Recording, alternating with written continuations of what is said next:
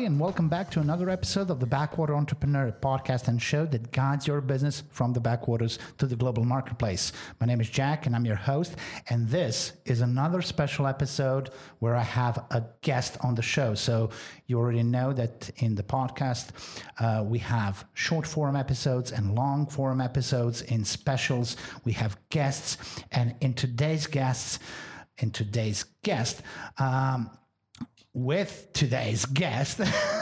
I'm going to talk about marketing, social marketing, and some tips and tricks on what backwater entrepreneurs should do when they do social marketing. So my guest today is Zachary Jarvis from Magnate, a UK company that does and specializes in social media marketing. Zach, welcome to the show. Thank you very much. So first of all, Zach, we're very glad to have you here in Serbia.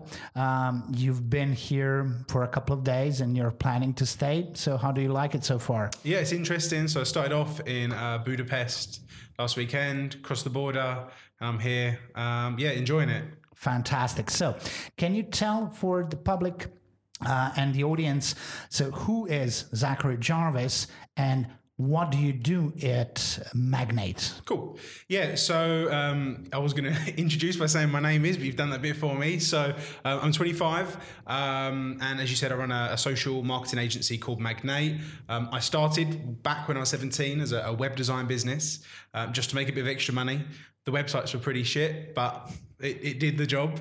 And from there, it kind of changed into eventually an SEO business, and natural progression took it to a social media business about 3 years ago. And at Magnate, what we do, we focus on helping our clients get more leads, more sales, more revenue via social media.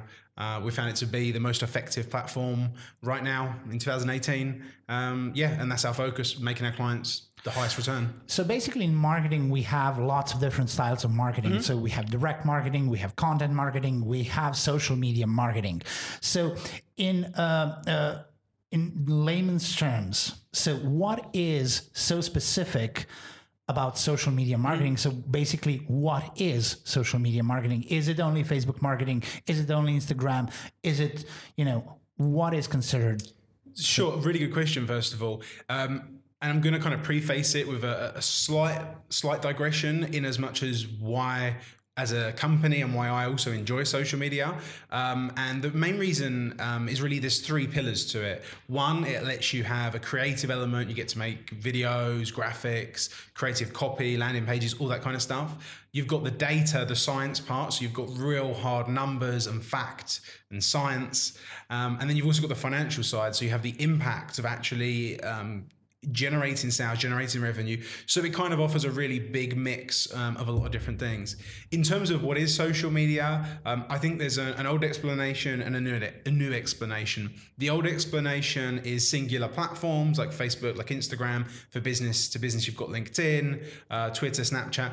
But I think the new version, or the new wording or phrasing, it's a little bit different to that, because if you look at new apps, and I'm trying to think of a good example. We'll say something like WhatsApp. Traditionally, that would have been a communication tool. You could say even something like Slack is a social media tool. And I guess what I'm trying to get at is that it's transcending into everything online. And I think social, if you look at social inherently, it's people communicating with people, and that's all the internet is. And in social media marketing, we often have the stigma of, the organic social media and communication and engagement on social media marketing, as well as the other forms. So ads, promotions, Facebook ads, Instagram ads, running LinkedIn ads, whatever it is. So when you advise clients to use social media marketing, is it a mix of those things, or are you focused, you should use social media marketing because you have to have a budget for social media marketing? Yeah, another really good question. And I think that what I always do when I first meet a client or introduce to a client, or as someone that's onboarded, is for us it's really important to know, first of all, where is their business? Where do they want to go? From there, we want to find out if they already have, or help them develop, an ideal customer. Once we know the ideal customer and what they want to sell to the ideal customer, we can advise which route is best to go, and be it organic, be it paid. Now, the reality is the best right now is Facebook and Instagram. It's the most predictable. It's the most scalable. It does cost money, but for what you get, it's just so cheap. Mm-hmm. And can you tell me, so amongst all of the social media, and this has been, I've talked about this with another guest on the podcast. Mm-hmm. So many people in the beginning of their business, in the beginning of their mm-hmm. company, when they're producing content and getting on social media, think that they need to be everywhere mm-hmm. or that they are nowhere in that sense. But when they decide to go into social media marketing, so we have to have Facebook, we have to have Instagram, we have to have Twitter, we have to have everything in that sense. So how do people need to decide which social media they need to be on? Sure. Really good question.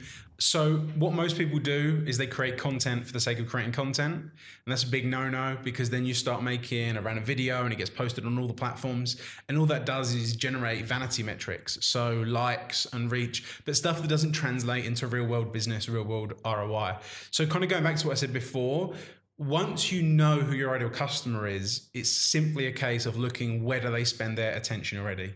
Are they spending their time on Twitter? Are they spending their time on Facebook? Are they spending their time on Instagram, LinkedIn, Snapchat, and so on? And it's literally a case of you just need to get their attention where they're already spending it. Mm-hmm. Okay. So what are the most important things to think about in social media? So you mentioned personas and developing the content mm-hmm. for the specific setup on social media, and how do we present ourselves on social media? Is that the most important thing, or are there anything else? Sure. So I guess that comes down to business objective. So most of the time I'd say start with the end in mind, and it typically falls into one of three categories or a mix, and it's generally leads, sales, and awareness. Once you actually know what it is you're trying to achieve, you can reverse engineer. So for example, if it's solely awareness you're going for, you can create more lighthearted, generic content, spend a little bit of budget and just get some reach.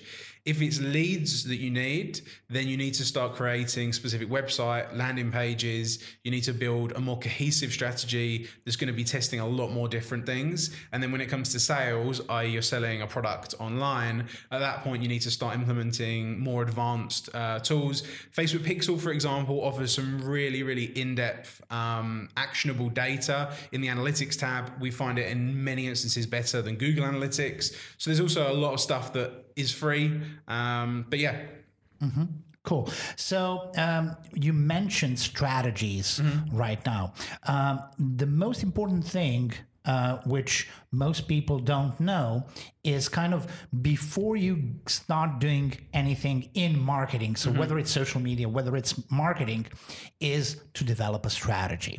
So what are your kind of key insights into what should be a business strategy and what goes into creating a business strategy that is successful for a business? So what do people running businesses or running marketing need to think about when creating a strategy? Sure. So with that, it ties in with the starting with the end in mind. And what the end in mind is when you're looking at revenue, it comes down to two things. And a lot of businesses, I'm so surprised, some big businesses that we work with don't know it. And you really need two numbers. You need to know what's the lifetime value of your customer, how much they're going to be worth to you over a year, 2 years, 3 years, 4 years, 5 years.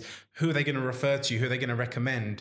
There was a book I was reading recently about restaurant marketing and how one amazing customer over their lifespan is actually worth £100,000 plus because of all of the snowball referrals, recommendations. It made a lot of sense. So once you know the lifetime value of a customer, you need to know what your acquisition cost is. So how much are you prepared to pay to get that customer? Now, not all customers are created equal. There might be some customers who are worth a lot more money to you, so you should pay a lot more money to acquire them. If you've got a customer that just about breaks even, you might not even want to get that customer at all. So for me, it's about developing, and sometimes that could be market research. Sometimes businesses have actionable data. Sometimes you do have to kind of guesstimate, which is more frustrating, but you just bake that into the process. Mm-hmm. And once you know those numbers, you can start to do specific research. So for example, if you know you want to add X amount of revenue in a 12-month window, you know how many customers you need to get that. You have a good idea on how much it's going to cost to get those customers. You then can start going a bit more specific. You start thinking, okay, who is it that's going to buy this product? You get inside the head. What things make them tick? What things make them laugh? What things make them cry? And you can start to then build out content that resonates with them, that relates to them, that gets buy-in to your business more than just a, here's a product, buy it. And when you connect those things together, that really is all you need as an initial strategy. Mm-hmm. And from this answer, kind of two questions arise. Mm-hmm. One is when you talk about creating content for a specific type of customer in order to acquire them, you don't immediately think about sales, or a salesy ad. Mm-hmm. When we often talk about content marketing and developing content just that gives value in today's world, because that's what people are looking for, mm-hmm. that will resonate with them. And then, they'll think about you and come to you because they want to come to you, not just because you buy two or buy one, get one free or something like that. So what type of content does it go into creating for the ideal customer? And the second question is, you mentioned now the ideal customer and before a buyer persona. And there has been a lot of talk about creating buyer personas. Mm-hmm.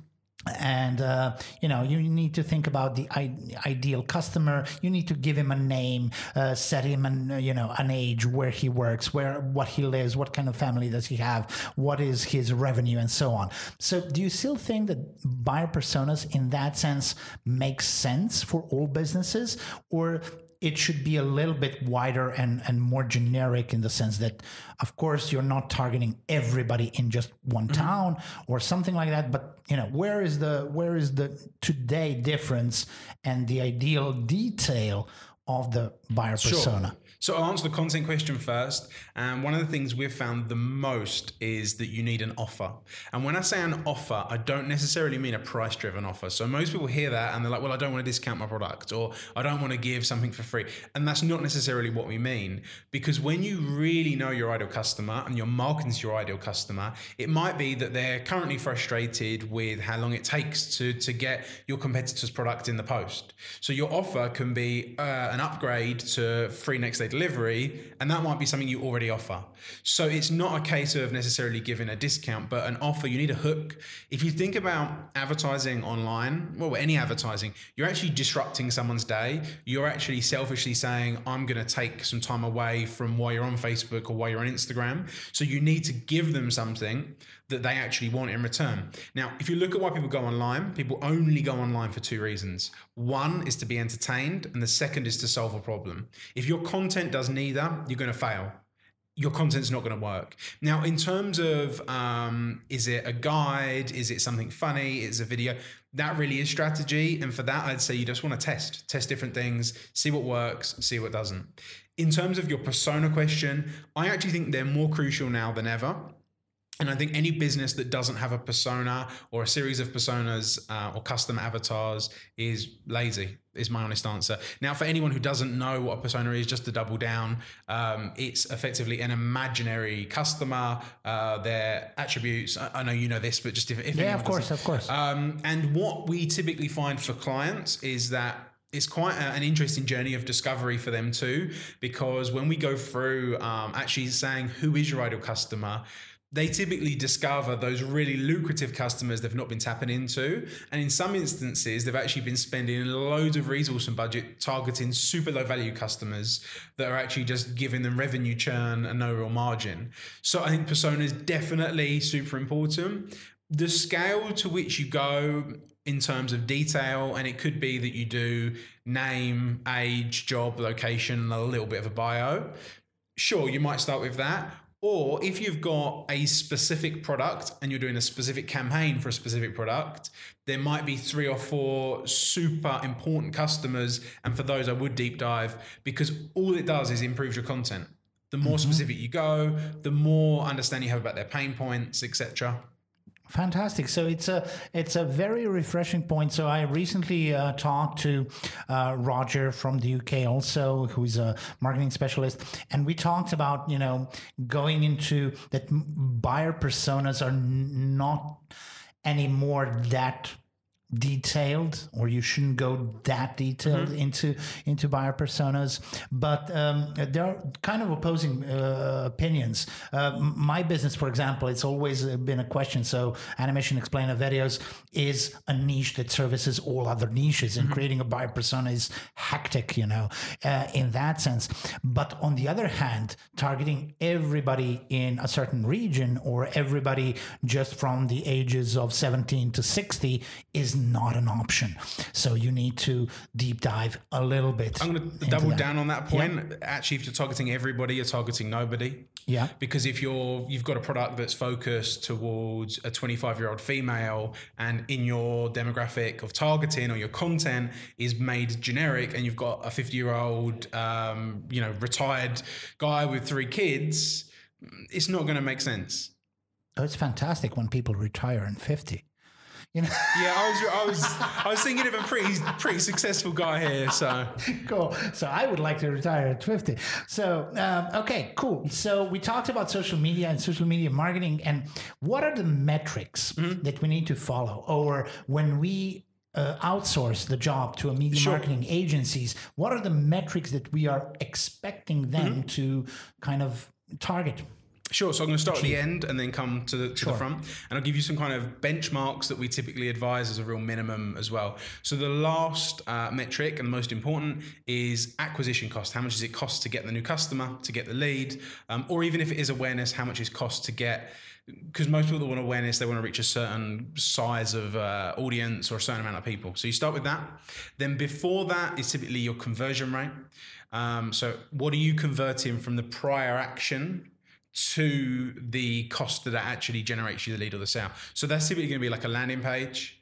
So it would be how many people have landed on a specific web page or a specific offer or a specific service, how many people have converted, and how much does that cost on average. So those are the end stats. The stats that sit in the middle are stuff like CPM. So how much does it cost to get that per 1,000 impressions? If you're spending more than about £10 on that, in the UK, that would work out to, I'm trying to do it on the fly, about 3,500 dinner, I think. Yeah. Yeah, no, it's not that. It's about it's about 1,300 dinars, yeah, sorry. Like it's an international audience, so let's stick to pounds. Sure, I need to get Forex, start working them all out. But sure, so about £10 on CPM. Then you've got click-through rate. So of the people that are seeing it, how many people are clicking? Now, if you're not getting a 1% minimum of a CTR, that means that people aren't interested in your offer or your position or exactly what you're saying. There are certain instances where you can break that rule, but if you're getting started, a 1% CTR stands for click-through rate for anyone that doesn't know. CTR, CPM, and they're really the main, the main statistics. Before that, the only real difference is that you want to be testing different audiences, different ads, different campaigns, because you can then test them benchmarks. But that's fantastic. When I talk to, clients and companies who are not doing marketing or who have been doing marketing 2 years ago and still stick to the old ways, I constantly hear metrics, how many likes do you have? How many people engaged with the post? The vanity metrics. So, but these are the kind of really metrics that we need to address when we are, looking for ROI. Or return on investment. And obviously on top of those percentages and costs, you're going to actually have how many people saw this, how many people clicked on it, how many people went onto the landing page or the website or whatever it is, the asset, and then how many people actually converted to your action. The addition to that is that a lot of the time you're going to have retargeting. So when someone's visited but hasn't converted, then you'll have a different strategy. But it's all similar in terms of the costs and the layout. Can you comment on those kind of metrics or usual marketing practices that people always refer to when you're doing social media marketing? And you should not always sell in every post, but at some point you need to have an ask. You need to have, like Gary Vaynerchuk says, jab, jab, jab, then hook in that sense. So how much do people need to think about, giving value and content marketing versus actually call for a sale. So now buy from me. So I think when you look at, there's a couple of different things with that. You can look at a journey, and you could be, it could be that you do a video that's value add and then you retarget. So if if someone watches 3 minutes of video content, then you'll give them an offer for, say, a consultation, if you're an accountant, for example. But the other way you can do it, you can look at placements. And what we would typically advise is your Facebook feed or your Instagram feed, for example, you keep really organic, really value add, real branded content. And then you use dark posts. So the ads that only people that you target see, that's where we'd put the offers typically in, or the sale, or the hook. Now, depending on the product, there are certain instances where you can do something called CTS, cold to sold. And that is basically on the first hit, you're selling them something. And that only really works if you've got a really strong, irresistible offer. So it's typically gonna be something for free, or something that they really need, or something that's quick. However, if you've got a high value product, you're trying to sell a supercar or a holiday or a house, or even, you know, expensive fashion items, you typically need to, you know, make a trailer or get them interested before you go for the sale. And a lot of small businesses, they just want to make money. So they put one ad up, throw a bit of money on it. They didn't really take into account what that person was doing on the internet. Either they don't want to be disturbed. And then they're like, social media doesn't work. It was a waste of money. And a lot of people, most people I actually speak to, utilize it as a cost, whereas they should be using it as an investment that actually makes them money. And another thing I'm usually seeing with businesses is they're focused on sales. Mm-hmm. And a lot of businesses want to automate everything. I recently spoke to a former partner I was doing in a previous company, and he wants to automate everything until he gets to a sale. He doesn't even want to talk to anybody. Just, you know, click, click, click, click, sell, you know, and just get a notification of the sale. And what people don't usually pay too much attention to is really the lead acquisition, lead generation, gathering leads and nurturing them in that sense. And a lot of clients who do high value items, production items, need to basically first do their conversion is a phone call, a consultation call, or some sort of an inquiry on email. And for that, so... Again, two questions. So what would be your, you know, advice for a, you know, kind of a funnel, lead funnel in that sense? And what would be your advice for best version of lead generation? Okay. So the main thing I'd actually say, just to preface that again, is that most people that get into business to do something they love or they're passionate about, or they have an opportunity, or they see an opportunity. Most people aren't in business to market themselves, and sales and revenue typically comes second. So it's completely understandable. You mean most successful businesses? Because I know a lot of businesses that are in business just to make a profit. And how good are they? Well, I said a lot of successful businesses are what you said. Sure. These are not that successful. They are very short-lived and they make a lot of mistakes. But there are too many businesses nowadays in business just to make money. Yeah, no, and I'm not disagreeing with that. But if you want to automate and you want to get to that level, then you need to have an edge. Yeah. You need to be really fucking good. Yeah, and if you're just in business to make money, you're typically not going to be striving towards something bigger, which is typically what it needs to get people to buy in to the vision and to the mission and to your content. Because I do feel that online, especially more so now, the authenticity does show.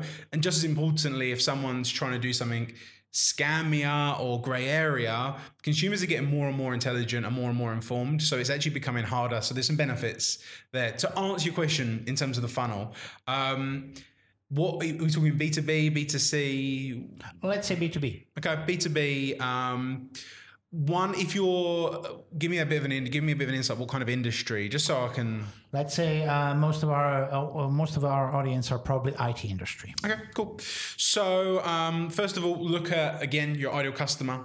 What's the biggest problem that they have? What's the biggest solution that you can actually help them with? What you do, and then make content that surrounds that. That's really high value. It could be a guide, it could be a video, it could be a webinar, ebook, whatever it is. I then make ads which literally directly tie into their pain points. So, you know, we know you're frustrated with X, Y, Z. So what we've done is we've made a completely free guide. Don't worry, there's no sale, there's no obligation, etc. Click here. So that's one part part of the ad, then they go, they get the free asset. And only at the end do you say, you know, if you're interested in us helping you out with this, we'd love for you to book a free strategy call or call us, or here's a coupon if it's a SaaS business. And so that's really, and I know that sounds basic, but it's more the detail of knowing your ideal customer, knowing your frustrations, just reverse engineering what your product solves, creating content out of that, and then driving traffic via ads. And on the back end, so it's almost at the very end is where you ask for the, you know, can we have a call, or, you know, let's say it's the next step. And that part you can automate. And once you've got that tested, refined and locked in, that can become like a tap. You just turn it on, you get more leads, you know how much it costs, it becomes predictable. Yeah. And people nowadays running businesses rarely assume or they're afraid to give free stuff, free advice, free basically value content, because they say, if I'm doing this, people will do the stuff by themselves. Mm-hmm. So, for example, you're giving marketing advice and people will do marketing by themselves, and they don't realize that people often in successful companies, in companies that have the money to spend, they don't want to do the stuff alone. So they want to give it to an expert. So what was your experience in basically that kind of the limit between giving free advice and giving value content to actually, you know, the same people getting to contact you? Sure. So I think there's a few different points to that. So first I'll give an example actually of recently, about a month or two ago, I was introduced to a potential client by an existing client, and cutting it right down, they're basically spending about $50K a month on Facebook ad spend. They're getting acceptable ROI, but when we kind of dived into it, the strategy was so bad, like the worst I've ever seen. They weren't testing, things weren't set up properly, nothing was being tracked. It was a mess. They also had a crazy amount of admin going on in-house. They had more staff than they needed just because to manage this big mess. Because they were making money, they didn't care. The reality was they were wasting about, I'd say at least, and I was probably more conservative at the time, they're wasting at least 50% of the spend. Yeah. So we're talking like $300K a year. They've been doing that for a few years. And I gave them probably a couple of hours of free advice, which I don't normally do as such, but I'd been introduced by a client. It was quite an interesting campaign for me. So I gave them that. Gave them, if you like, the pitch, and they weren't interested, or they were initially, but they didn't want to invest the money. They just wanted to take it and do it in-house. My understanding is they went on to implement themselves. I'm not even annoyed. Like, I'm like, cool. Like, the reality is we'll see what happens. If they get their own results, amazing. I spent like 2-3 hours with them. They've seen enough value. For personal ego, that's enough. Yeah. However, the reality is, could I have helped them get more results? Sure. I demonstrated it. In the meeting, I saved them about £1,000-2,000 like live in the meeting. And their logic was, if we're not spending the money there, we need to spend it elsewhere. But this was spending money for zero purpose. It was literally like getting the money and quite literally flushing it down the toilet. Yeah. I know people use that analogy, but literally there was going to be no extra benefit to them. So for me, that wasn't annoying. That was like, cool, that's fine. And I think that most people need to tap into that, because what you find is the more advice you give away for free, magically you start to get more introductions and more referrals and more leads. And there was I was on a flight back from Ibiza, and started speaking to someone about the business they work in, gave them some strategy advice, and literally as of last week, they introduced me to the director and they became a client. So there's direct correlation between the advice. However, in certain marketing campaigns, you need to stay clear of something called teaching mode. And teaching mode is where you start to describe exactly what to do on an ABC level, because what that does, it typically confuses your proposition. So people start to see you as more of a coach than an expert. Yeah. And that's a problem that I used to fall into a lot. I'm not saying I don't anymore, but it's kind of choosing the battles. If it's a client that cares about speed, efficiency, they like working with experts and they're prepared to invest money, just keep it top level. Tell them what you can do and how, but not what to do. There are instances where you should tell people what to do, give them the good stuff, let them get results, and let them come back to you. Yep. I think most people have got this real obsession about I don't want to give anything away for free, but the reality is you're not. You're just giving someone something and you're going to get 10x back in return. Fantastic advice. So this podcast is all about backwater entrepreneurs. And what it does is, explain to every guest, is basically everybody who targets the global marketplace usually isn't everywhere. And you target people who are not close to you. You target people outside your social networks. And if you're doing that, no matter where you are, in the US, in the UK, in Africa, you're in some kind of a backwater. So what would be your advice, especially because this is social media marketing? And when we do social media marketing, for example, we're in Serbia, we have an international company. Our primary clients are in the US because that's the value point, in the sense that they know this product, they need this product, like animation explainer videos, but they're not in my social circles. They're not in my social circles, or my friends, or the friends of my friends. What would be your best advice, not just for me, but everybody else who is a backwater entrepreneur in social media marketing? What are the first steps? And do we need to immediately spend loads of money, or how do we get to our target audience? Sure. So there's a couple of different answers. Typically, it's a pay for play game now. You're not going to get significant results without spending money. And what a lot of people do, they want to grow their business exponentially without spending a penny. You get someone who's opened a spreadsheet and they said in 3 hours time, I'm going to get an extra 450 clients. And it's like, well, unless you've got a proven market validated pitch, offer, funnel, strategy, etc., you're not going to do it. So kind of pulling that out into something more actionable than that. If you're B2B, there is a lot of stuff you can do on LinkedIn that's free, easy to get leads. If you deploy value, you need to basically get people to know you, like you, trust you, build that relationship, and then go for the ask. And it's a bit laborious. It's a bit labor intensive. You do need to invest in it, but it will provide dividends. If you're in a different segment, we've tried things like personalized cold emails. So we've recorded like custom videos, sent them to clients, basically saying, this is how we can help, this is what we can improve. And that's got some really good results. We've got emails that have got like 80% open rate, 20, 30% response rates. We've got some instances where we've actually had like 2, 3% close rates just from these are cold emails. So there are things you can do, and we integrated that with a social strategy. So if they then went onto the website, we then retargeted them. The main thing I'd say is that if you're looking to double down on Facebook and Instagram, you do need a budget. If you need leads, you need a budget. If you're just going for awareness, cool, do YouTube, do Facebook, do Instagram. But if you actually want to grow revenue, you do need a budget, and you need to know those numbers. You need to know how much is a customer worth, how much you're prepared to pay to get them. Because then you can actually say, we want 3 new customers this month. To get them, we need 12 new leads. We're prepared to pay £100 a lead. We need £1,200 to spend to acquire those leads. And even if that turns out to be wrong after a month, because you started in the confines of a specific data set, numbers, an actual plan, you can say, we need more, we need less, we need to tweak. But you start to become more intelligent in your decisions rather than just throwing shit at the wall. Yeah. Well, fantastic advice. I would close with this. Zach, thank you very much for being on the show. It was a pleasure. And I hope we'll see you again at some point. Thanks very much. Guys, this has been another episode of The Backwater Entrepreneur. As you know, you can watch this show on YouTube, you listen to it on SoundCloud, iTunes, we're on Anchor.fm, and through Anchor, we're on loads of different platforms for podcasts.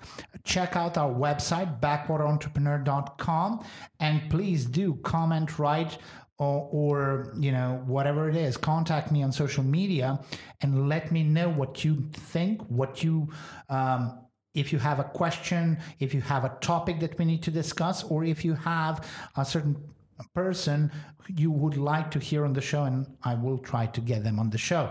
So in all, I'll see you on the next episode of The Backwater Entrepreneur. Until then, bye-bye. Thank you.